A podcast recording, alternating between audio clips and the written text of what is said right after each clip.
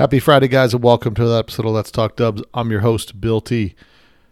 What if I told you that you could raise or lower your car at the push of a button, not have to worry about air, have stock suspension at every position level? You would tell me I was crazy. Well, let me tell you something. The guys with Demon Motorsports out of Crystal River, Florida have solved your problem. Ryan Lothar over there is making an on the fly adjustable hydraulic setup. And I know what you're thinking hydraulics, don't they ride stiff? This is a different kind of hydraulic setup. This particular setup uses short hydraulic rams to adjust your torsion housings and your torsion uh, setting mounts on the fly as you go down the road. It's all designed and run by one hydraulic pump that runs off of 12 volts, not 48. It works well within the capacity. It's all hard lines, all professional grade equipment, and you can have this in your bus or bug and adjust your suspension on the fly and always have the stock spring settings. I checked these guys out a few weeks ago online, looked at their stuff. I got real interested about it, and I reached out to Ryan, got him on the podcast, and we get down deep into the whole setup. So uh, make sure if you guys reach out to these guys, let them know that you heard about on Let's Talk Dubs. Uh, I think I'm getting one for my bus because I'm really digging the setup. So, unfortunately, George T is going to have to help install the system. But uh, according to Ryan, this system is really easy to put in. So, we'll find out. I'll probably be placing my order with him tomorrow. So, you guys have to get in line. He's got a little bit of lead time on getting these systems because they're all hand built, but they definitely look like good quality equipment. And I'm really digging the adjustability on the fly, be able to lay out your bus, raise it up to stock height, not have to fill up air tanks, not have to have stiff, jacked up ride. Uh, I'm pretty excited about it. But before we get into it, let's get into some of the shout outs this week. Mark Contavita out of Biloxi, Mississippi, picked up some merch from the podcast website. We appreciate him. Appreciate all of our listeners. Make sure you guys get on to Apple Podcasts and you give us a review. I'm at 190 reviews right now, guys. It's not a lot for 10 of you fools to get out there. Go to Apple Podcasts and give us a five star review. Punch it in there, type in your description. Don't forget to leave your name in your description so you'll get a shout out on the podcast. Come on, guys, let's get up to 200 reviews. Seriously. Make sure you go to YouTube and search Let's Talk Dubs and subscribe to our YouTube page. Also, follow us on Instagram and like us on Facebook. If you guys got any topics or things you want to hear about, don't forget, shoot me an email at bill at letstalkdubs.com. So I got a bus show alert that May 15th, they're going to be doing the buses on the pier in Huntington Beach again. So make sure you guys get set up for that. Uh, we'll have Don Ramsey back on here from the uh, Cowabunga VW uh, clan on here, and we'll talk about the details on that event coming up. Also, I also understand that we're going to have the bug in again this year, June 20th, 2021 is going to be the Southern California Bug In. August 22nd will be Hot VWs Drag Day. And this year they'll be doing the SoCal Vintage Treffen on September 12th of 2021 and then another VW Drag Day October 31st. So you guys make sure you prepare to get into it this show season. Get your stuff out there, polish up your junk and drag it out. Without any further ado, guys, let's get into it this week with Demon Motorsports fully adjustable hydraulic suspension for your Type 2 or your Type 1 on this week's Let's Talk Dubs. A Volkswagen is a nice station wagon to have around the house. The 1974 Volkswagen, covered by VW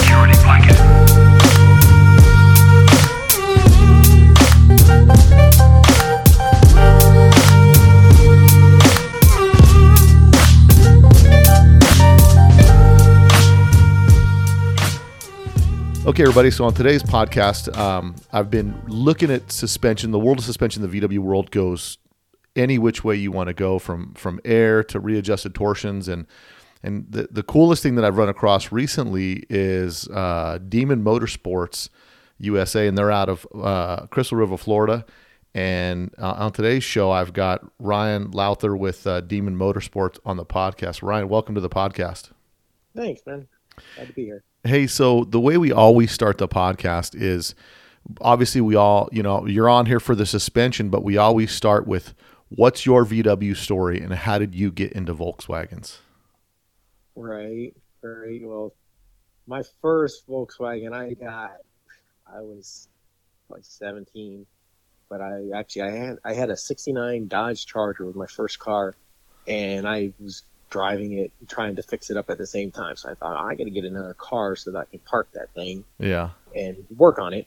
But so my dad finds me a bug, a Volkswagen bug, and I after that I get another one, and then another one, and then another one, and never fixed the charger at all. After that, I just kept kept on with the the bugs and uh till like the nineties, and then uh then I got a mini truck and went went that route, and that's kind of where I I learned a lot about hydraulics, and I actually got a job at a place that uh we did a bunch of stuff with hydraulics. We worked on making yachts and stuff like that. But, Yeah. I built this mini truck with a dancing bed and stuff like that. So So that this was fun. But uh, So interestingly, is the V there's there's always like the, the the difference between VW guys, especially West Coast here, like VW guys and and mini truckers. It's kind of two different worlds, although it's the same era. Yeah, everybody, yeah, it was mini trucks or, or Volkswagen, and everybody everybody had both. Really, everybody I knew did. Yeah. We were into everything, all of that stuff. So And so you start you start working for a company that does hydraulics. That's where you get your hydraulic experience. So at a young age, you were doing Well- hydraulic beds and stuff. no, actually, the guy, my next door neighbor, worked at the, the place where I got the job, where I learned about a lot of that stuff. But he was it was a fabrication shop, and Mhm. it's called Marquip. We built like the davits and cranes that lift the small boats, but even the small boats could have been you know, 25 foot boat. We'd lift them onto mega yachts, and we built like hydraulic gangways and all that kind of stuff. So he actually helped me with my dancing bed on the on my mini truck. 'cause he could fabricate. I didn't know how to fabricate or anything back then. I was always making stuff, but it was more bolting stuff together, doing what I had to do.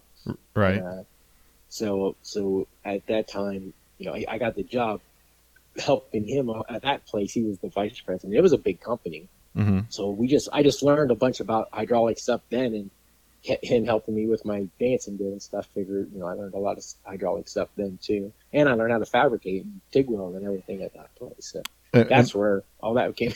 and, and what was your mini truck of choice?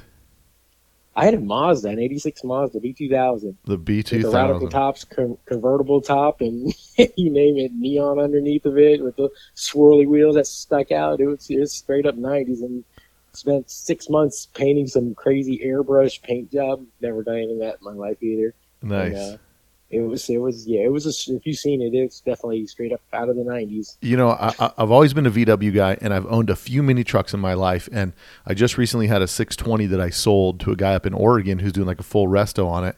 And Mhm. you, the first mini truck I bought, I wasn't into the car scene at the time. It was kind of when I was taking a car break, and I was more focused on my job. But I needed a truck for work, so I bought this B, this B 2200. And I have Right. to tell you, it's the slowest vehicle I ever, I ever drove slow. in my freaking life. And I'm used to driving 40 horse Volkswagens, and I Right. get in this truck, and this thing will not get out of its own way. And I was really shocked because I used to think like, man, how nice would it be to have a mini truck that could go so fast and all stuff. Yeah, And I that was, was- kind of the thing out of the from getting out of the Volkswagens. It was like like we're not even getting out of them, but like you know, I'd like to have something I could drive down the highway with the air conditioning on. Like that would be nice. You Yeah. know, Volkswagens were like, yeah, you you do it, but it was definitely uh kind of like driving a go kart around all the time. Yeah, it's definitely. I think mini But- trucking is more like definitely like just cruise and listen to music type thing Oh, yeah. versus versus like uh you know with a bug man you're like you're you're just whether you're trying to race people or whatever it just seems Yeah. like you're always on in a Volkswagen and in a mini truck you just kind of like just cruise cruise a strip and just bump your tunes That's you know it. That's it. so so exactly. so you're into VWs you you, you jump into Yep. into mini trucks for a little bit and then bounce back into VWs again Yeah, I actually, I, I, after the mini truck, I sold the mini truck and I got a, some fast cars, and you know, I helped that. It kind of like evolved where my wife wanted a, a fast car, so we built her a Mustang, and I had friends, and they all had fast cars, so we started doing drag car stuff, and then I started Demon Motorsports, and we were doing mostly like funny car cages and roll cages and building turbo stuff. And know, I'm not an engine builder or nothing, but I can fabricate all this stuff. So that's we started doing all that, and all this time I'm not into fast cars at all. I could I could care. I never watched really any of them go, you know. right But uh, never. I mean, we would go to the track with her car and stuff, but you never would go out just to see some of these other cars that we built race or anything like that. And they're winning all over the place. It was crazy. Nice. And, uh, And so, so you take your fabrication sk- skills and make your own career out of it. Like, is that your own business? Yeah, yeah, yeah. We we started. Geez, it was probably almost 25 years ago. that we started doing it. Now, you, I, my cousin helped me helped me start. He started off. He was a mechanic, so he taught me a lot uh, mechanic stuff, and I taught him a lot of fabrication stuff. well, and what's well. and what's interesting is I, there's a there's definitely a different kind of person that does fabrication work because my total cumulative time on a mill, or excuse me, a lathe, is about 14 minutes machining a stock bus hub for a steering wheel, and then I got worn out. I was like, yeah, you know what, man. I don't have the patience. Like it's it's real kind of Yeah. focused and tedious. You know what I mean? Yep. And you have to have so much patience to do this. Yeah. I mean, TIG welding and all that is the same thing. It's not like you know MIG welding is quick and easy and fast, but TIG welding, every little puddle. you and, and that's what I, you know, and, and, and I realized quickly, like my brother will tell you about my caterpillar weld, my, my caterpillar welds around my welds around my uh, narrow torsion housings, and I'm pretty proud of him. He laughs at him, and uh, you know, but but in the machining and fabrication world, I think there's like you have to be really good with delayed gratification. Like I want it right now. And in the fabrication world, you got to be in the long play to like take your time, machine it, fit all the parts and pieces, and you know it, it's as you've entered that world and, and did that for business. Is it difficult to find people that are good at that to to come to work with you and stuff? Oh yeah, absolutely. I luckily now I just I got Lewis helping me and uh, another guy Robert helping me and uh, both of them. They're they're they both love to learn this stuff and and I feel grateful to be able to teach them what I was. You know, I, I like I said I got that job and those guys there taught me and they taught me a lot. I mean, I listened though. You know, I kept my ears open. We had a machinist, a really old machinist that that's just mind boggling. Like what what they know, you, you'll never know that much. It's just, Right. it's just crazy. So to be able to even share some of that stuff with them is is awesome. I love that. It's actually one of my favorite parts is just being able to teach people the stuff that I was taught. Well, and as a young kid getting into that world, there's a lot. Like when you're going in there, I'm sure you ran into a lot of salty machinists and a lot of guys that are like, like young kids today. I don't know if they could make it through like coming in as the low man on the totem pole in an, in a business like that where it's Yeah. like tolerances are critical. There's no goofing around, and you know what I mean. Like it, it's definitely. Uh, you know, you got to be a quick study for that, and you're either you're either capable of doing that kind of work or not. So kudos, Exactly. Yeah. yeah, kudos to you, man, for having the patience. Because I, we, my nickname is Three Bolt Billy, and I'll get three bolts on it, and I'm down. I'm like, good to go. yeah, I'm trying to get my picture. I'm trying to drive by the mirror plate glass windows on the boulevard so I could look at myself in my car.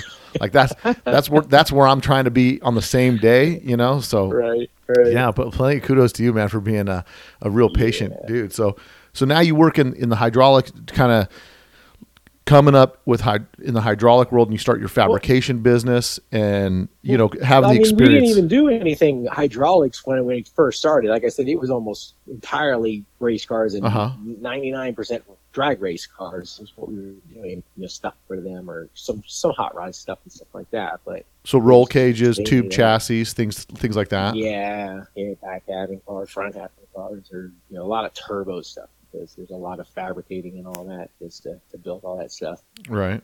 So, but we, everything we did was like always super nice and super clean, and it's, it's the way it looked, you know, because you can do it and, and it'll work, but you know, it's a, it, it only has to work once. Right. In a wreck, you know, but if it looks good all the many years that you have your car, that's the way it should be. Yeah. So that's kind of where we, you know, it, it took off after that because we just did everything super nice like that.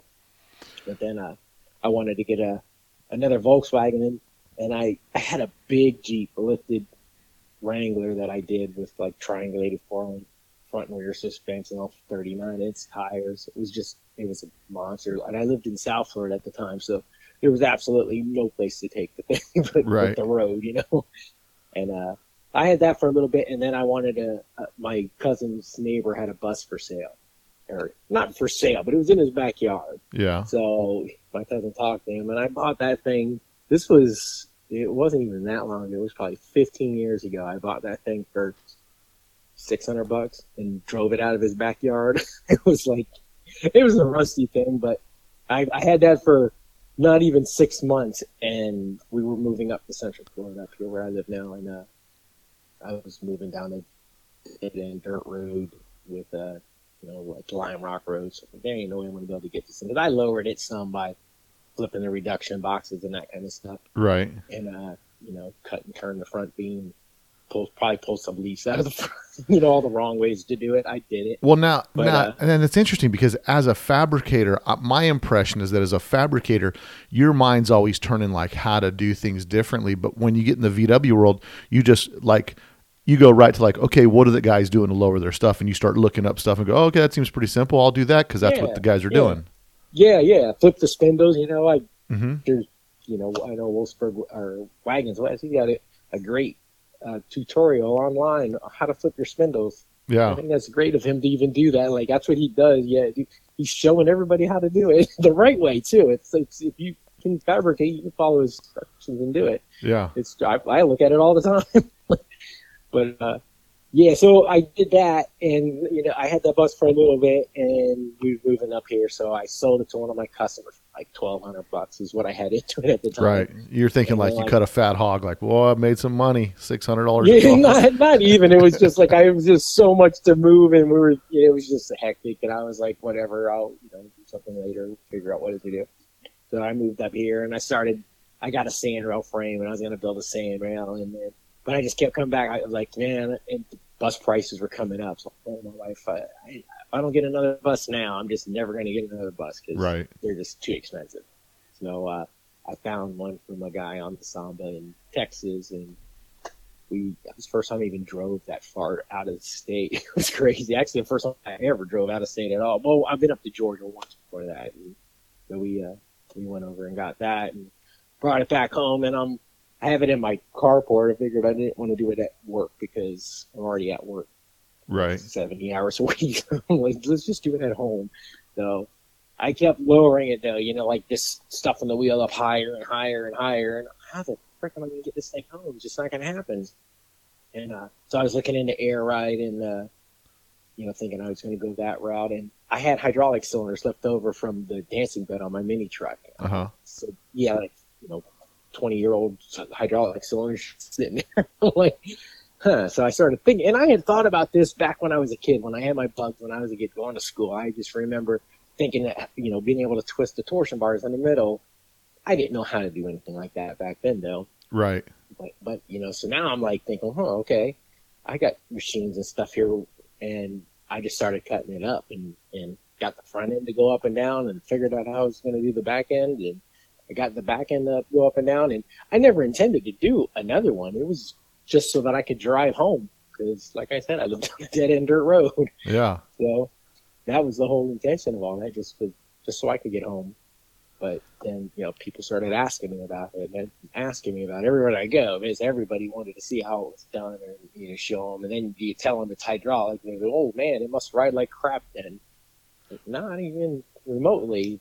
Well, I only have one battery. and just- and that's the interesting part. And by now, people listening to the podcast are going down in the details and clicking on the links and going to like your going to your website and going to your Facebook and going to see where what we're talking about. Because what we're talking about specifically with hydraulics, because what's been known in the past in the world like like hydraulic suspension has been hydraulic rams in place of the coil springs on all four corners. right. And the Right. system that you developed is completely different. Not exactly. It's not even remotely like that. I mean, it's the same style cylinders, but besides that, it's it's it the the, the cylinders actually twist the torsion bars in the middle, like we're like on a beam where you have adjusters. Right. We link the top and the bottom together, and then use one hydraulic cylinder, just one, to push the twist both of them at the same time. So it twists both of them from inside the car. So you can just push it up and down. You can push it up and down 50 times in a row. So you don't like air ride. You have to wait for the compressors to fill. You don't have to do it. None of that stuff. Right. And what's genius? So when I saw the suspension setup, and I'm, I'm contemplating getting one for my one of my buses, and I'm like, I'm looking at, it and I'm thinking, man, this is so cool. Like this is genius because you use a short a short ram, so it, it's mm-hmm. it's not like you got tons of throw, which means it's super responsive. There's there's a, a multiplier on the on the linear actuator to rotate the you know the the torsion fix points, and that just throws the car up and down. And the entire time, no matter where it's set, you have the stock suspension preload. Exact, exactly. Wherever, wherever, it, once the car is off the ground, the springs are twisted the same amount, whether it's at the, you know, really an inch off the ground or if it's four inches off the ground. So I, I would think the only thing you got to be real careful of is like you still have full travel when you're an inch off the ground. So you got to be careful, like bottom out, sure. yeah, yeah, because you're going to bottom out because you have Yeah. suspension. So Yeah. um, Yeah. yeah. because you know I think I mean I, I'm in my uh, I'm like I'm 48. So as we as we get older, like we love the look of slammed cars Mhm. but it's like a super slammed car looks so good but ride i everybody's like oh rides like a cadillac. They don't ride like cadillacs. Like i don't care i don't care what anybody says. Like because a cadillac you don't have limited articulation of the steering. You don't have all these other issues. And so you're you're always Right. as a guy who's trying to be cool and stay cool you're trying to keep your car as low to the ground as possible. And then if you want to drive it if you actually want to use your car you know it's got to be functional. So that's why like my buses aren't super low. Like i, I i've got a little bit i mean I, I literally have in one of my buses i think i have like a you know like two fingers of clearance between the uh, top of the tire and the top of the and the, and the bottom of the uh, fender in the front because i don't have you know it's i don't have them tubbed and uh, you know Right. but Yeah. it's just been one of those things where you know i want to drive it. I want it to look low. It's low enough for me. Would i like it lower? Oh heck yeah. I think it would look so good just with the tires tucked up. Is it drivable like that man not really but with your with your suspension it is. And the thing that i've always ne- i've never had a car in air and i've even got some other v8 cars. Like i've got a buick riviera which is a four coil car that will oh, lend Oh, yeah, itself perfectly to air. But i've Oh, yeah. always i've always just had a concern about air about you know hose leaks and the car it's bad enough when you got a couple cars and the battery's down on one of three every time and you know all that stuff. You worry about that type of stuff. And you know looking at the suspension style that you've gone with it's it's really ingenious that you know I, I would assume and correct me if i'm wrong but with the short throw of that ram obviously doesn't take a lot of juice. You don't need multiple batteries because it's just under a typical cycle right? Yeah, it the the pump that we're using, that well, the, for the most part, you know, we had some customers want chrome pumps and this, you know, those kind of things, but for the most part, the ones that come with the with the kit, the one that I have in my bus is basically a a pump like you would have in a dump trailer or a tailgate lift on a truck, you know, right and you know those things are super reliable. You don't see people fixing them all the time because they're they're whoa. You know, a lot of people think that they they, they see lowriders and they're breaking hoses and popping things and all this. Well, they're running a 12 volt pump with 48 plus volts going to it. And that's 90% of the reason why they're breaking stuff. You know, that pump is a 12 volt pump. You can't, if you put 48 volts to it, that's four times the power that it's supposed to have. And, and it spins fast, but they're just trying to make them hop, which is awesome. I love it. Don't get me wrong. But right you but know, the reason we don't have issues is because we're not doing that. We're using just 12 volts. And I just recently put an alternator on mine, and I've had the generator on it for eight years now. But I put AC in mine, and the fans were too much for the generator, but it was never too much for the for the hydraulics. Never an issue at all. It's still just one battery, the the one that was always there. and so it runs to your stock battery because you don't need to increase the voltage because it goes up. Now, how would you if somebody? I mean, it goes up. I've seen the videos of it online, and it goes up relatively quick. I mean, I don't think. I mean, I'm sure there's somebody who wants to hop their Volkswagen, but most of us would want it so that we could just adjust the attitude when you pull into a car show. Exactly. That's what I designed it. It wasn't to make it hop or anything like that. It was just, it's just, just more like the way airbags work or the, the idea behind them at least, you know, Right. well, they want them to work with. it's just so you can like lift it up. If you, you're get, pulling it into a gas station, just reach up and click the switches and it goes up and you can pull it to the gas station without rubbing anything or bottoming out and lower it back down while you're driving. And it, it'll always ride good. And, you know, we don't have to deal with like on air ride where you have to wait for the compressors to fill or, or any of that stuff. It, it's always ready to go. Mine's got a remote control hooked up to it, like a keychain remote. Really. You, yeah, you just push the button. I can push the button before I even get in there. It could sit in front of my house for a month and I can just go before I even start it up, push the button and it lifts up. Like, right That's there. rad. Now, Yeah, now walk no me. walk me through the components in the system or or what's the best way if you're going to describe this you know to somebody walk me through the from beginning to end the system Okay, well, for the front end, we build a beam that has the hydraulics in there. A lot of people ask me if we could just sell them the centerpiece, but it's more involved and all that. And pretty much the hydraulic part is the most complicated part of it, and the rest of it's not much more. So, but uh, on the buses, they're kind of cantilevered off to the side with cylinders mounted off to the side, but the part where the torsion springs still tighten up is in the center still. So there's a grub screw that's still in the center that you have to tighten up just like you would a factory. Right. And uh, but the cylinder sits off center. We just did that because the shift rod on the bus runs through the middle, and you know the steering, the factory steering, let's say, is in the middle. So we couldn't put the cylinder there. So we just moved it off to the side, which that isn't how mine is. Mine, I have the cylinders on the back, but it's a whole different story. That's like we'll just call it prototype number one, and it wasn't perfect, so I made it perfect after we did that. But uh, now the way they are, they got bronze bushings inside and everything in that cantilever part. For the front or the rear? You're talking about In the in in the the, front. front, in in the front beam, yeah. Okay. So we sell the the whole the whole front end will just bolt in. We build the beam with eight degrees caster in it too, so it'll drive down the road much straighter than you know zero degrees where they came with. So yeah, because on I've the bus you can't. on some of the buses when you start lowering, they start to track pretty good, like left to right. You're you're busy, like uh, you know. that's try- because they they don't have any caster built in them. They're like set at zero. So if we just move that fo- the bottom tube forward, so it's it's eight degrees, which that does is just change your uh your kingpin angle. Which yeah. is, or like if you had balls it, it'd be like that. You know, Sure. They make camber shim for for bugs when you when you're lowering them because you're basically raking the whole car down. You know, so if you you have just the front down, now you just tilted. That changes your your caster angle. And, uh, caster is what makes your car go down the street. Caster is what makes your steering wheel turn back to center when you let go of it in your regular car. Yeah. You know, you turn to the left and you let go of the steering wheel, it comes back straight. It's because of the caster in front end. So we build the beams with eight degrees caster, and it's just like a night and day difference from leaving them straight up.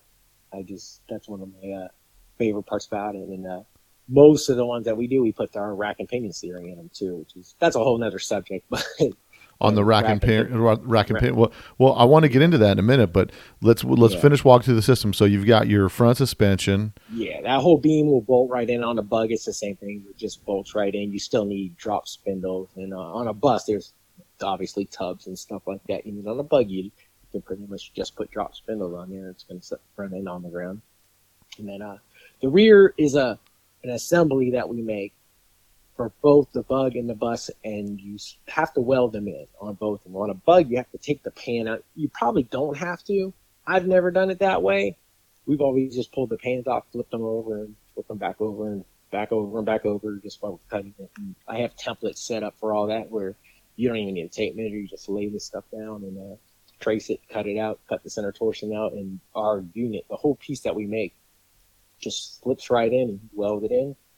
And basically, that's it. After you do that, then we have the pump, the valves. And Well, so let me ask, but let me back up real quick to that that rear center section. So the rear center section, it's got like the the female uh, cogs for Yes. the torsion housings, like factory ones. yeah, the spline part where the torsion, this, the rear torsion springs will just slide right into it. So you have those made or cut them out of stock Volkswagens. No, we you can buy that part. You can buy that part for Baja bugs, basically. So Oh yeah, yeah, yeah. The, the inside, the, the I don't know what they what do they call that? a spline torsion center, or I don't know.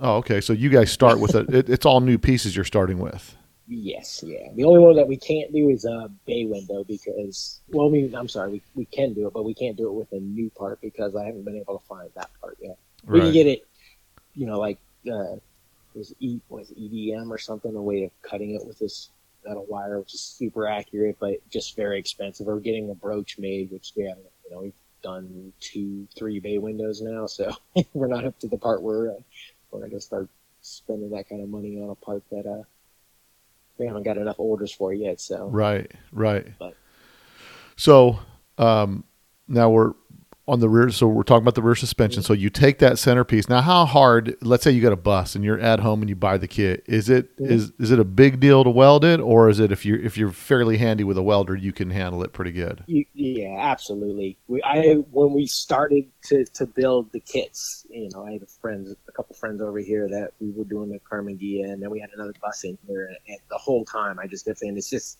it has to be so that anybody can do it. I don't want to. I mean, as long as you can pick up a welder and weld, you know, or have a buddy that can weld, you know, I feel like the cutting part is pretty much straightforward. You know, for for most people, but uh, I wanted to make it as simple as I could. And on the bug is literally there's three or four different templates, and you just lay them on there. You and here, drill it. And when here, and when they buy the and when they buy the kit from you, you send templates with it. yep, everyone. Okay. And so what kind of time do you think it takes? I mean, swap out the front beam. I mean, it depends on how complete they're buying a beam. I'm assuming if they're just getting the center housings and they've got all their, like in my case, if I'm buying a setup, I've got all of my uh, spindles and brakes and all that stuff already dialed in. Right. You just sell a center section with the hydraulic ram and everything in it, just bolt in, bolt out. In the front, yeah, the front would just bolt right in. You, there's a little bit of trimming to do on a on a bus Mhm. where that you know that bulkhead thing that comes down that holds the the cover that nobody with lowered buses ever use. Right, the splash you pan. know, Yeah. splash pan. Yeah, you know th those there's those bulkheads that hold that in. The one in the front where the hydraulic cylinder goes, you have to notch that up. But that's that's really it right there. Is the only issue with that. Okay. But on a bug, there's nothing to cut at all up in the front. There's spare tire and all that stuff just goes right back in. You don't have to put any holes up there at all. So then, time wise to put it in, you got a full day or two days to put the thing in. Yeah, we. I mean, it all depends on, on like I said, on a bug. If you got to take the body off, you know what that can mean. Yeah. Know, yeah. Oh, yeah. sometimes it could mean if it was just off last year, it's going to be an easy one. If it's never been off, you might be You let, you might be looking for a new car after you're done with 14 Yeah. cracked bolt heads Like- in your. That's so people ask me, is there any way I can do it with it on? I'm like, well, yeah. You, you, if you were to leave the body on, you'd have to cut that little area that goes, you know, where your shifter is now, or above the transmission there, Right. like towards towards the backside where those where the body bolts to the pan right there. You Yeah. have to cut that section off. And I'm, I mean, I guess if your car's that rusty and you don't want to have to take it apart, you don't really care about cutting that piece out. So, you know, it could be done. I just haven't done it that way. I don't know if you're calling me and you're about to drop drop four or five G's on some suspension. You might want to look for a good car first. you might. but then again, I mean, the hydraulic ram could rip the whole car in half. You know what I mean? Like, so we just want. yeah, you want might be a little careful Car to be fairly stiff. Yeah, But maybe some people are really committed to the rust, man. So you know, I don't know what to tell you. So, you. so the rear suspension. I mean, so then when you put you you cut that center section out, you weld it in place. Mhm. And there's indexing lines and all that stuff that you reference. So it says, "Hey, line this up with this." So, so the kit comes pretty like everything's laid out and it's got instructions so that you know how to put it in. yeah, yeah. It's yeah. It's like I said. It's pretty super simple to really do it after you get everything. So And then once you get that center section welded in, front beam on, then you just reset your spring plates to. I mean, I guess you don't really preload them, huh? Because the whole thing's just free moving right now. Well, well, what, what we do is we try to put a little bit of basically like preloading, and preloading that's a word that that, that people use in Volkswagen world like totally wrong. But uh, I mean, Right. preload doesn't make your car ride better. So, but that's another story. we what we're trying to do is have load on the springs when it's still sitting on the ground, Mm-hmm. so that we're not unwinding the whole torsion bar to lift it back up. So it, it- what happens is if you push the the rear button to lift it up, the hydraulic you didn't have any like twist already in this torsion spring. You have to twist the spring until it twists enough to start lifting the car. That's that much. Oh, so the slack, yeah.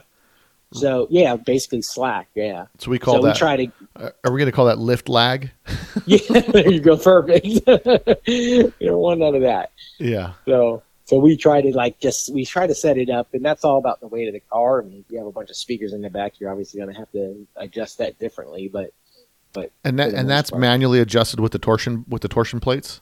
just like yeah, and The just like plates? we normally do. Yeah, just just like lowering a car, you can just you know, Sure. But it's, it's it's much easier on this because you can position the whole torsion or the whole spring plate in the middle, so you don't have to deal with it being all the way up at the top or all the way at the bottom. You can just have it in the middle and move it one spline or move the inner one spline and and go from there. I think it's a little bit easier than being bashed all the way at the bottom. And so realistically, the the easiest thing is, you know, if you're setting that up, that you know your, your biggest, I guess, failure point would be not having your spring plate set right, and you've got half inch of movement in the ram and no suspension travel. Yeah, yeah. I mean, you're st- the back. There's there's still plenty of travel. So you don't have to be like a hundred percent, but you you know, I mean, for me, if it doesn't sit on the ground, then I'm moving. it's got to go all the way down. Right. So I'd, I'd rather worry about that than how much how high it's going to go. But uh, Sure. at the, still, at the end of the day, you can fine tune that. You know what I mean? Like you know, you turn the inners and the outers, so And- and- fine tune it. So So what's the full travel range like from all the way down to all the way up? And the Rams moving like what six to eight inches?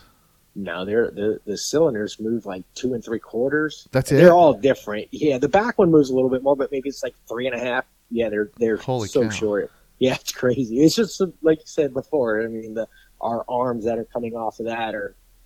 I don't remember the exact numbers, but you know, if it's six inches long, but the spring plate from the torsion bar to the center of your axle is much longer than that, so you get that multiplication right there. Same with the front with the trailing arms. Yeah, it's like it's it's like compounded movement. Like you move that Yeah. you move that whole torsion that whole torsion set a half inch, and it moves your suspension three inches outside or two. You know, exactly. Yeah. yeah Oh, that's wild. Like an eighth of an inch of cylinder movement would like lift it a good half inch, maybe three quarters of an inch. You know, it doesn't take a whole lot, but it's then- not like real finicky either. Though, like you when you hit the button, if you want to go up a little bit, it's not like you're gonna get like all the way down and all the way up, and that's it because it moves too fast. It's not like that at all. because you're still running it at 12 volts, so it's at its yes, it's, it's normal nice and ram speed. And, right, right. The rear on the bug we use two cylinders just because the shift rod that's like in the, on the buses in the front. The shift rod runs through the center, so we can't have one cylinder in the middle. So we use two smaller cylinders, one on either side of it. On the bus, we just use one bigger cylinder in the middle, and the, the cylinder sits above the the shift rod. So So re- how we do it. realistically, I mean, just all things being equal, let's say you're living somewhere in Georgia or Florida and you want to take your single cab and put like two ton of rock in the back of the thing. Mhm. You could crank the cylinders on the suspension and really like, I mean, load it up. yeah, like Oh, yeah. seriously, like load the crap out of that thing. Yeah.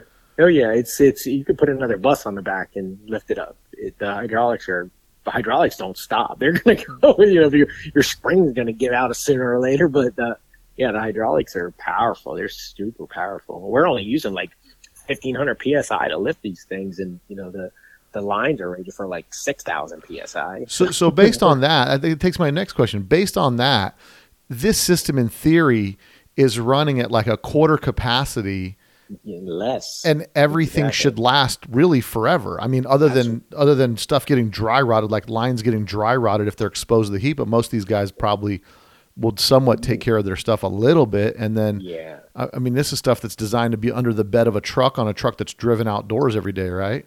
Yeah, yeah, like a dozer or, or stuff like that. Yeah, it's it's this this it, it's it's as long as you run your hoses where they're not going to chafe on anything, you might never need a change on Like I mean, like a lifetime of never needing to change it. Wow. It's- And people ask me all the time, "Well, yeah, if they leak, well, it they, they just they don't though."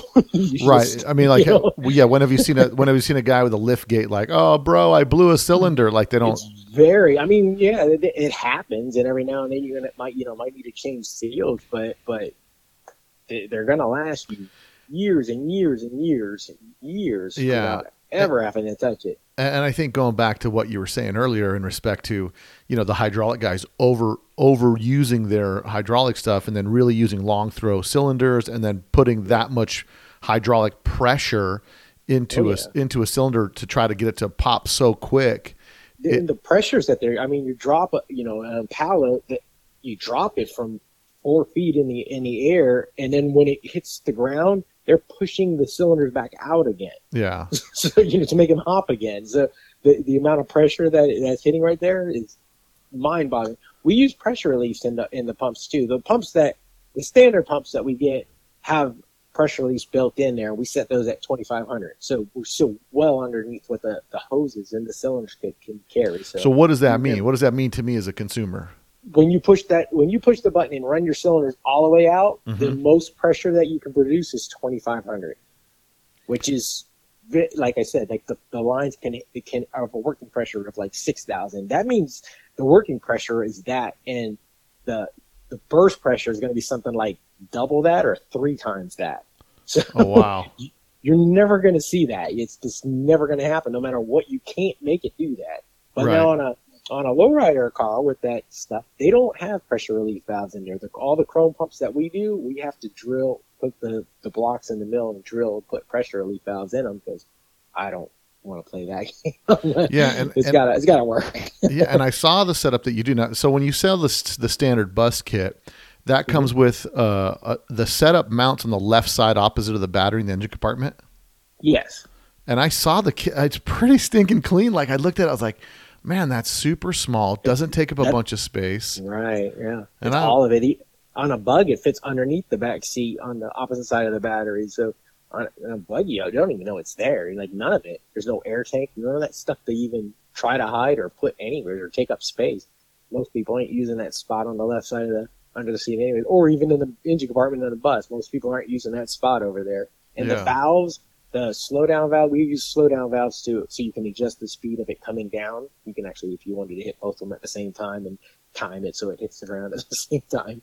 But uh, the, we have check valves and all the directional valves. Everything is built right on that pump. So you all you have to do is mount the pump, and then there's one hose that goes up to the front and one hose that goes up to the back, and that's it. Man, that's I'm, uh, the more you talk, man, the more I'm like, I think I'm ordering a kit. I think I'm, because you know, my I, I I'm redoing I'm redoing my bull run bus, and I'm kind of converting it a little bit into a podcast studio. But I just think, you know, I Oh, just cool. love the way a bus looks just laid out. You know, and my Yeah. bus sits on 17s, and it's it does not lay out because I like suspension. But this, but th- here's the here's the thing. This answers my question. Like, I there's nothing. Look, my car, in my opinion, this is my opinion. My car is cool enough where I pull in a car show, and people are like, "Oh, it's a cool car." But it's even that much more cooler if it's if it's like if you could bring it in and just set it on the ground. Then people are like, Yeah. man, that's Yeah. unbelievable. But Yeah. uh, yeah, no, it's this is uh, man. I'm excited now. I'm home because I was looking online. I'm like, man, it looks like a lot of work. It looks, you know, what. So as I'm going to get into this, let's say I buy a suspension setup. Let's Mhm. talk about the steering. Right. You said that's a whole other ball game, and I think we covered everything, right? So you can buy, so you can buy the kit from you, spindle to spindle in the front. it, the spindles are extra, you know, all that kind of stuff. But we can help you with anything that you need, you know, involved with it. But the, the kit comes with the beam, the rear the hydraulic, etc. everything to make it go up and down. But you'll Yeah. need your leaf spring, your trailing arms, and your spindles. Like I said, if you had a bug, you need drop spindles. If you have a bus, you're gonna need for to get the buses to lay out. You need five and a half inch drop spindles, which is there's other companies that make them. We can help with that too, but Sure. it doesn't matter to me. I'm just trying to help. Yeah, yeah, no uh, problem, no problem. Um, and so let's talk about the front steering. So the front steering, there's a couple different ways. You now can you use your stock steering or no? Yes, yes, absolutely. If you want to use the stock stuff, but the you know st- any car with a steering box has play in it. You can't buy a new steering box that doesn't have a play for any kind of car. They all have play, in it, and it just I hate cars with with with steering boxes, and it just always drives me nuts. That I I knew right off the bat I was going to do rack and pinion in mine, and I originally I thought I was going to use like a buggy rack. You know, they they have those center load buggy racks with the tie rods attached to the middle Right. but they have like a one turn lock to lock, which that ain't gonna work in a bus for sure. Maybe a bug, even that would be a little sketchy for the street. So I was able to find another rack that that we we can use, but we have to get power racks and modify them to make a manual racks. You can't get manual racks anymore because they don't break, but uh, nobody rebuilds them or anything. Every now and then we're lucky and get to find one, but the power racks, it's it we almost spend a day just modifying these racks to make them work in the in a bus or a bus. You don't work in either one of them. And the rack you're bus, the rack you're Sorry. using is the rack you're using is I'm, I'm sorry, it's a manual rack or a power rack.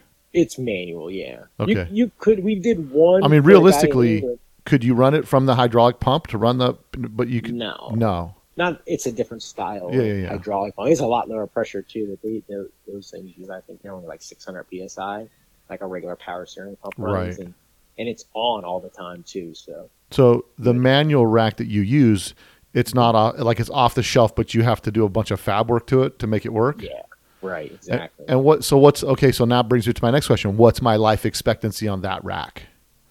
I don't think you'd ever wear one of those out either. That's why I said the manual racks we can't get rebuilt because they don't go bad. The power ones they do, but the part in the power racks that goes bad, isn't like the rack and all that part. It's always it's not the mechanical parts. It's the seals and whatnot. Right. So we have to get these racks with new seals in, and then just take the seals and all the pistons and everything and cut it out, throw it away. so it kind of sucks in a way, but that's just the only way we can find them. And even there, there's we're having issues trying to find those those uh, racks any which way. We use like a Chevy Cavalier rack, is what it is. But and then you guys get get that rack. You fab it like like what's involved. So I'm ordering it. I'm ordering the rack. I'm ordering everything, right? Right. Except for obviously my from my torsion bars, from my torsion arms out. I'm keeping that stuff.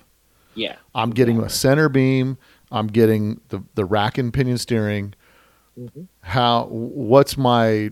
What do I got to do to make the thing work?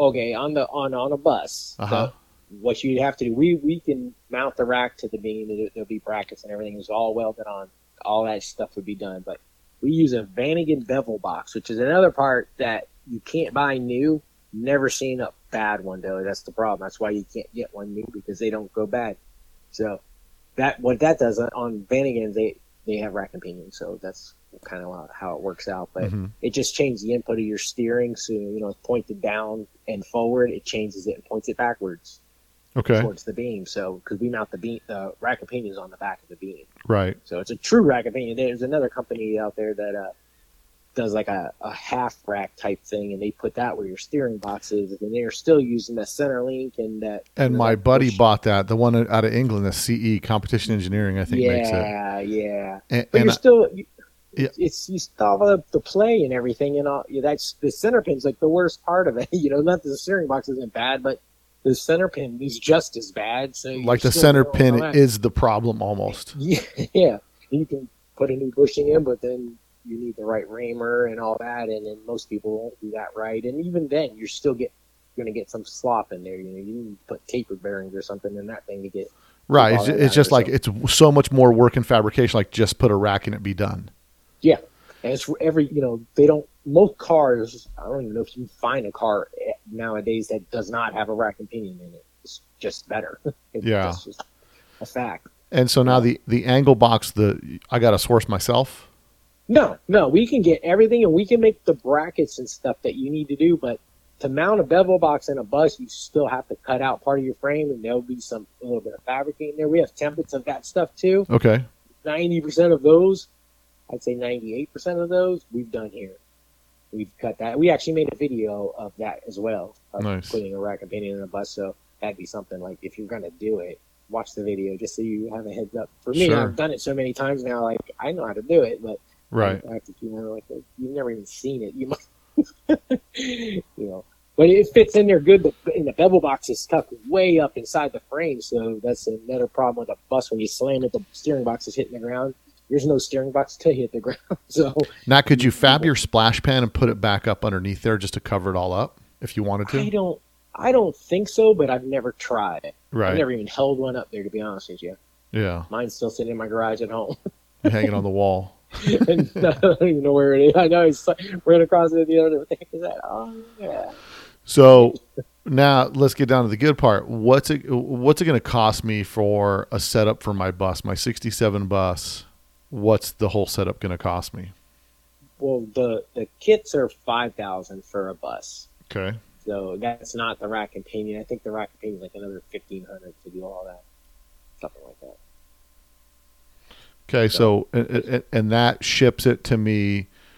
No, Like- that's not ship. Whatever shipping is. Okay, plus you know, shipping. We don't make yeah whatever they charge to do that, but we don't charge for that. we're not, we're Okay. to ship them, but No problem. So that's me. That's me getting a beam, the lines, the hoses, the pumps, like everything. shocks, everything. Yeah. Now let me ask a question about the shocks. So when you rearticulate everything down to the lowest end, Mhm. are the shocks that you send th- they're compressible all the way down to that articulation point? Yeah, yeah. We actually use Corvette shocks. I think they're either 83 or 93 Corvette rear shocks. Something else I found on the Samba somebody posted on there that they said worked really good. And uh, I put them on my bus, and it's like, this is terrific. They just work so well. One Yeah. of the lucky ones because I think every shock manufacturer out there that makes lowered shocks hasn't got a clue what they're. I don't understand why they all make them so stiff.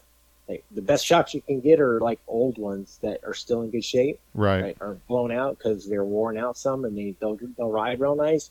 But everybody else's are like just super stiff. You know, KYB's all of them. Yeah, the Gas-a-Just is like is like punching a hammer. You know what I mean? Yeah, I, I don't understand. And even the EMPI, we use the EMPI EMPI ones most of the time because they're like the best uh, the oil shocks. But I've often wanted to just like drill a hole and dump the oil out and try to put like thinner oil like they do in RC cars, just Right, to see if I can like like modify one to make it work. But there's probably more involved in that with valving and whatnot. But And now when you do when you do the steering rack, um, Mhm. you ship out tie rods and everything with it, and the tie rods are designed to yeah, to go just to go right in.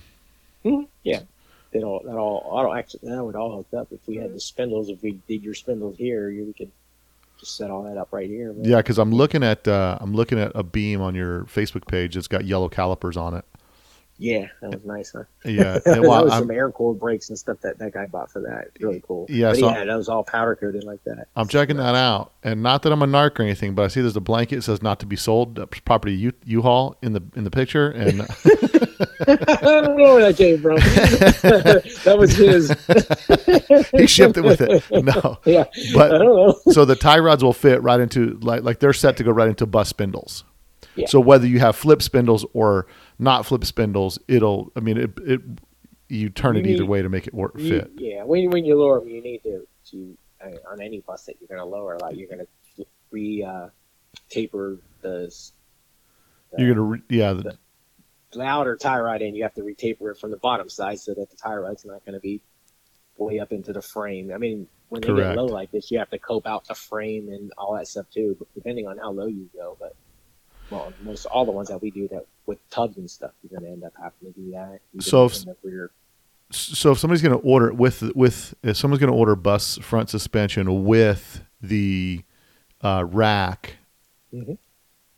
the the rack it looks like the rack mounts are welded into the beam. yeah, yeah, it's all part of it. So everything. So am I right that uh, to assume that everything you make is to order? Yes, absolutely. And so what's We my the beam, timeline? whatever, I order a It- beam it- from you today. What's it going to take me to get it? it's going to be right now at least three months, probably a little longer actually. We're backed up quite a bit actually. And we got like ten of them going right now. Nice. Wow, that's uh, I mean, and you're still doing all the other fabrication stuff that you do, and so now do you see the VW stuff starting to pick up for you? Yeah. Oh yeah, the whole shop is full of Volkswagens. Nice. I don't think we've had a race car in here in a long time. So. But I mean, it, it, are you surprised at the market that's out there? Like, how many people want these? No, you know, if if if this would work in every type of car, not just air cooled Volkswagens, it, it's so much better than air ride by by a mile. If, if if it would work in everything, then that would be the way to go. I mean, it- In theory, it'll work in in everything with a torsion bar. well, I mean, it not necessarily because like my Dodge truck has torsion bars, but they point front to back, so you could set one up that way. Yeah, set it to go against the this setup. keys, like the where the keys are. Work, sure, right, exactly, exactly. But it's Yeah. just trying to mount. You know, you have to make cylinder mounts, and then to engineer it right where it actually doesn't break on you. Yeah, that's where I leave the party. Like you, I'll let you engineer it. I'm, I'm, I'll, I'll be over by the boulevard looking in the plate glass windows at my reflection, um, Right. And trying to take like take the picture now. You know what I mean? Like just trying to get the. That, that's where you'll find me. I'll leave you to the engineering and all that stuff. But no, I, I think it's I, I think it's a fantastic setup, man. And and, and now I don't want to leave the bug guys out. For the bugs, Mhm. what's the what's the price point on a, a system for a bug? On a bug, it's like forty eight hundred. It's a little bit cheaper. So it's forty eight hundred for a bug, but it's Yeah. still all the same parts and pieces. And Yeah. is it necessary to remove little- to the pan? Like I said, I Makes think it easier. do it without it, but it definitely makes it easier. We made a video of that as well with Rob. You know, where we did uh, put the re- welded the rear assembly in, and, and I mean, we showed everything. I think- do it. It's Bottom line, if you're going to cut, if, if if you're not afraid to cut the top of your housing out, yeah, like your we can do it. package tray, then it's easier. Yeah. You can do it inside the car. Yeah, I mean, the, the, even then though, you still have to hold this thing up, and it's not like a lightweight piece. It's heavy duty. It's got bronze bushings inside it as well, and you know, there's a lot of steel right there to make it last forever because that's the idea. So Yeah. to, if you if you're doing it with the, the body not off, obviously you're not flipping the car upside down. So you have to like jack the thing up and hold it in place upside down while you're welding it in. No, you couldn't do it though. You know, you just Yeah. sometimes like you know you can change your generator or your alternator in your car without taking the engine out. But Right. It's easier to take the engine out. Right, right. Now, so that's for the bug setup. And now, have you Mhm. done anything with Type threes? I would think Type three is easier. Yeah, because the rear torsion housing comes out. I just haven't had time to to honestly engineer it because it would be a whole different thing, and we've just had so many of the other ones to do. I've had you know, quite a few people. You got to staff up, man. Listen, I'm t- as your manager now. I'm just going to tell you, we got to staff up. the demand is coming. But I think the more people see this, the more, uh, the more everybody gets really interested about it because Yes. you know everybody loves their car low, and then Yep. you've got the back and forth of static or bags or whatever the case is, and the static guys believe bags are cheating, and they're they're going to the dentist every two weeks to get their fillings put back in because they're knocking their fillings out because they're so hardcore that they ride with no suspension, and then the Right. bag guys are you know believing that they've and the crazy part is really all the bag setups for Volkswagen stuff because it's a torsion design front suspension. From my experience, they don't ride the same as the factory torsions. right. You know what I mean? This is this doesn't change the ride at all. It, it is the same ride. And, in, and, and- and let me ask this question: this this does not ever change the alignment. Like a bag setup changes the alignment. Well, no, because on a bug you have that real short left tie rod, Right. which when you go up and down a lot with it, that's going to produce bumps there. There's no way of getting around it. That's why you want to use a center load t- uh, rack pinion like we do on all of them, anyways, just to make the rods go always close to the center as possible. Because the longer the rods are, the less toe change you'll have. So Right. the idea is just try to get your toe to work in that range of movement that you got. hmm So it's all about where that where the tie rod is placed in the middle and where it's placed on the outside. So you're trying to pass the basically you're trying to pass the chain. You want your tie rods in the middle to be horizontal, and then when they go up, they go in a little bit on the outside. You know, they kind of Mhm. angle up, and then So it shortens it a little bit. So it does change it. Just- It does change the tone a little yeah. bit. Yeah, so that's going to happen no matter if you did air ride or our hydraulics or whatever. But you know, it's static is not going to. But like you said, Right. people are driving that low are just crazy. They're committed. They're committed to They're the committed. cause. Yeah, like I've said, other people say, you know, oh, he drives that down there. I'm like, you're not getting that down my dirt road to get to my house. Like, Right. it's just, and I drive mine every single day, and I have for over eight years now. It's, it, and that, you know, that's more than two times up and down that street a day. Now, how how many kits have you done so far total? Do you think? Jeez, I don't know. I bet we've done over fifty at least. I mean, and there's a lot of time in building those kits. Oh yeah, it's it's we yeah. Honestly, like it sounds expensive, but if you came here and watched how much time we spent doing it, and like there, everyone's perfect. It's it, there's no nothing's slacked on. Nothing is like, no compromises. I wouldn't do that. I I, I feel like if if there's a problem, man, I had a guy up in uh Top Alabama. I actually delivered the kit. It was an air cooled Volkswagen shop up there. I I delivered the kit in my bus just it was a weekend. I'm like, I'll just drive it up to them. What the heck?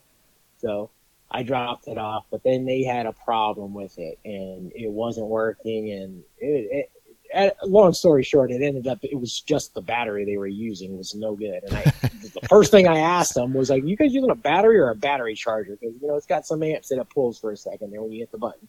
And turns out it was that, but I was ready to jump back in the bus and drive back up there. As I'm like, uh-uh, there's, it was working when it was here. I test everything. Every pump that we do, we put it all together. We test it on, if you know, not my bus, we'll test it on one of the buses that we're working on in here, or the that we're working on, or we have another Chevy panel truck that I had here. I tested a couple on that because it has hydraulics. Right. it's whatever it takes. So now, um, can you set limits in the system? Like if you want it to only go so high and you want it to stop, No, or we are working on it. I have a friend that has a friend that I just met this guy not that long ago, and, and I've been looking for somebody to be able to do that because I don't know how to do that kind of stuff. well, and anytime you hand something over to a customer that's adjustable, they're going to find the maximum that they can adjust it to, and then take it to the next level and blow it apart and be like, "Hey, man, No, you can't. You couldn't. You couldn't do anything to. Like I said, like it's got a pressure relief valve. So. So it's got to stop all the way up and and held the button on. All that happens is there's a little spring with a ball inside. That's what the pressure relief valve is. It's so basic mechanical that it's not even funny. And when you, when it pushes, it just pushes the spring around that ball. You know, the ball pushes into the spring and it lets the fluid back into the pump. So nothing happens. Nothing happens at all. So you're just And you're just a- wasting energy. You're just pushing. It's like yeah, and it's it's like, just- nothing's happening and nothing's going on. You're Right. not putting any more pressure in the hoses. Nothing. So you can't. You can't. You can't hurt it. That, listen, man. I, listen, I like everything that I hear so far, man, and I think I honestly believe like this is going to be like the next, in my opinion, this seems to make sense that this is like the next wave of adjustable suspension because Oh yeah. it, it, you know you're retaining good ride quality, and that's Right. that's what everybody's striving for. As much as they want their cars low, they want them to ride good. Want, yeah, that's the whole idea. Just like might as well make everything, make it better. Like you don't have to have a car from the '60s that drives like a car from the '60s. You can fix all that stuff. The technology's here. Yeah. you can just just figure out what you need to do to make those things happen. And I think all I mean, my bus looks like a pile of crap, but that thing drives beautiful. Everybody that's driven the thing is just amazed. and and now the the control switches, th- those are they, they mount to the dash or uh, how Yeah. how's that done? Yeah, we have two switches, one for the front and one for the rear. They're just two positions and they stop in the center. So if you lift the front, it's just push up and the front comes up. So another good thing about the, the way we did the hydraulics on these is you don't have to deal with the left and the right.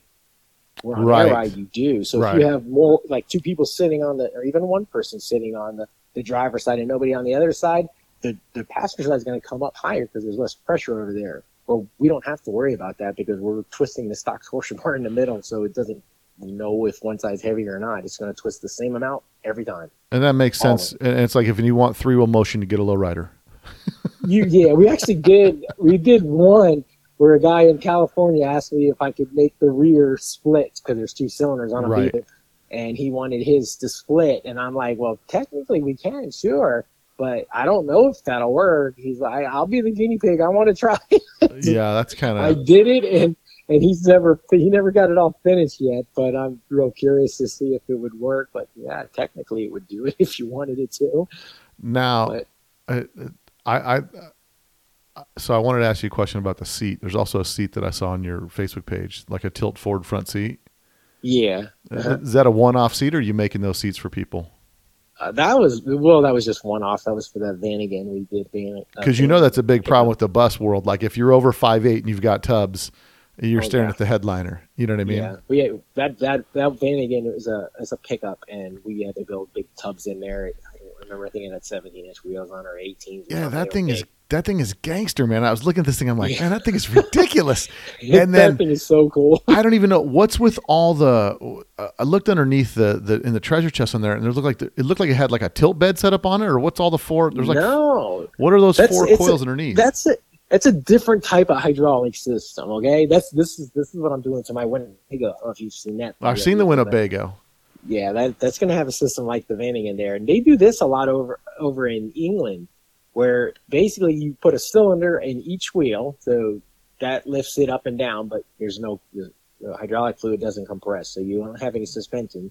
So you put a T in each one, and then that hose runs over to that spring box you've seen under the Right. the I mean, I'm looking at it. there, and it pushes. That's it's to the end of that cylinder. So if you lift up a wheel, it pushes the fluid through the line back into the cylinder that's in that treasure chest, and it pushes against the coil spring over there. So it's like a floater almost. The spring just works off to the side. It's just like a remote mounted spring, but fluid. It's that's done through fluid. So, So you it's can like a literally shock. take that. It's not a shock, no. I mean, well, the fluid could act as a shock, but there's more to a shock. But what we're saying is you've got fluid. You've got fluid in the cylinder in the actual at the wheel, and then it tees off, and the and you're also putting fluid into that spring location so that there's a little bit of. Is that what's happening there? No, no, no. The the like I imagine if you took like a two syringes and you put them end to end, and you Mm-hmm. put in one had fluid in, the other didn't, and you filled up the other syringe. You know, it would push the other syringe Right. out. Right. It's, that's what's happening here But that other syringe is, is that other cylinder that's under there, it's pushing against a spring. So as it pushes, it pushes against the spring. So your spring is just remote mounted at this point. You could set that spring box on the floor next to it, and after the car's up in the air, you could bounce the car up and down, just wiggle it, you know, shake the car, Mhm. and you're, you can watch the springs move. There's a really cool YouTube video that- it's only a, a few minutes, but it's it's. I think if you look up like Yeah, I'll put a link to I- it. I'll put a link to it. So and so, what's the what's the purpose people are doing that? Just because of no room inside the wheelhouse, and then they move the spring location to the inside, so that you actually have a hydraulic Exactly. ram at the wheel and the spring inboard in the car. Right. Exactly. Exactly. And you don't the cylinders hard mounted this way. So like low riders they, they usually have like a it's more kind of set up like a coil over, but the cylinder has to move up and down inside of a coil spring or you have to have it on the other end, which takes up a lot of room that way.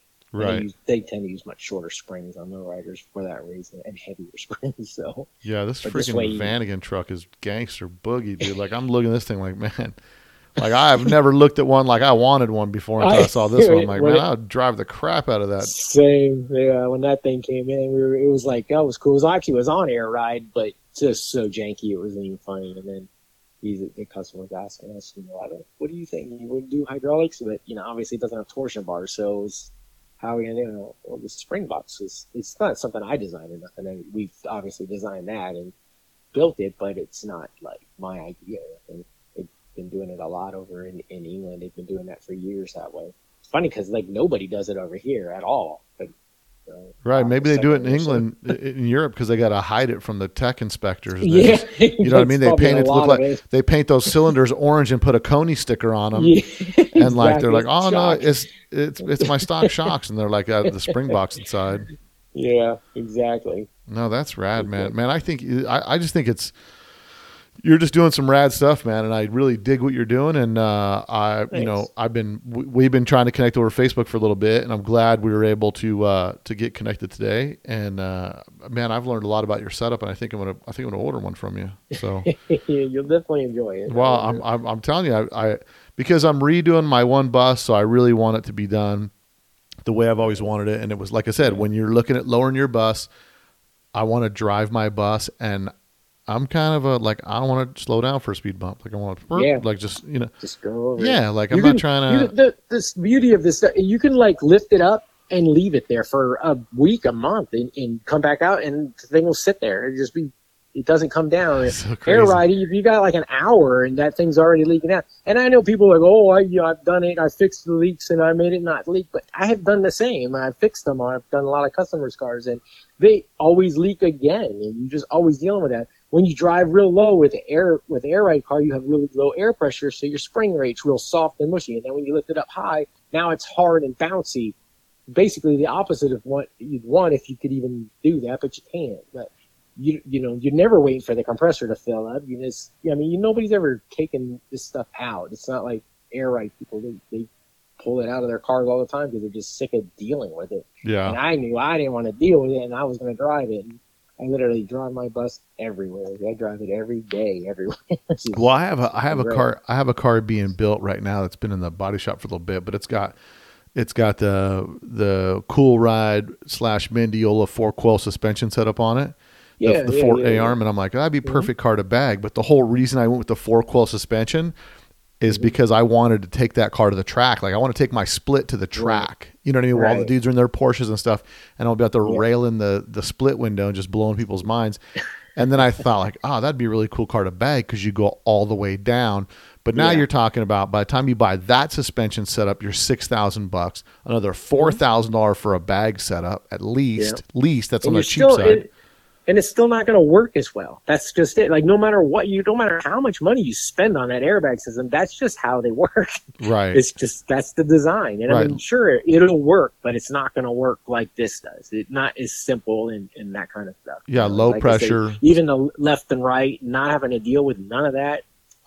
It's just we had a Porsche kit car here not that long ago that had air ride, and the guy wanted us to. I don't even remember what we were fixing on it, but it, it I literally had to like lift the car up, let the compressors fill back up again, and then lift it the rest of the way. I'm like, my God, that's just ridiculous. I saw the post. I saw the post you had on your Facebook page where it said um, he took his purse and he's in a driveway waiting for his air, t- air tank to fill back up before he leaves. I did not have to deal with that. yeah, uh, but that's but that's the thing. That's the and that and then that's where Like the guys go with air because they think it's more reliable than hydraulics from a traditional suspension setup That's standpoint. exactly yeah. I still have people all the time, no matter how many times I, I sit there and tell them, explain it, show them, and then yeah, but how does it ride? And I'm like, I thought we just went over all Right, this, you right. know. And they still because all they can think about is low riders, and they see them breaking and all this, but. What they're doing with them is amazing. So, like, if you figure the load they put on it that it actually handled, even if it only handled it one time, was incredible. So, yeah, it's it's just funny because eh, you know no one like when I looked at the suspension, I thought, well, let me check this out, and I thought, and and as I looked at, it, I thought that's genius because you're always under stock suspension. No matter if you're an inch off the ground or eight inches off the ground, you still have Yep. the stock suspension spring rate, Yep. which is designed for the weight of the car. And with any other uh, adjustable suspension setup, whether it's static or whether it's air or whatever it's going to be, no matter whatever it is, you're changing the spring rate to some degree. You know what I mean? So Yeah. it will ride different than factory. And there is nothing in the Volkswagen world that rides nicer than a, I mean, Type Three, but uh, Oh, yeah. you know, in the Yeah. type in the in the Beetle, just a stock bus or a stock bug. Like when we drive one, we're like, uh, you know, it's like a scooter, bro. Like you don't, none of your buddies want to see you on it, but they sure are fun to ride. And you Yeah. get in a stock car, you're like, well, this is kind of nice. You're like, no, I'm not that old yet. I can't have a stalker. You know I mean? I you know, some some guys are just committed to the cool, and not that the guys in the stalkers are not cool. We just have different Yeah. appreciations. So Right, right. now, man, I- listen, I, bro, I can't thank you enough for coming on the podcast, man. This has answered a ton of questions, and I assure you this: when this podcast airs, you are going to get bombarded with phone calls. well, even better than that, I'll send you a link to this podcast so you can put it on your website, so you don't have to get bombarded with p- questions.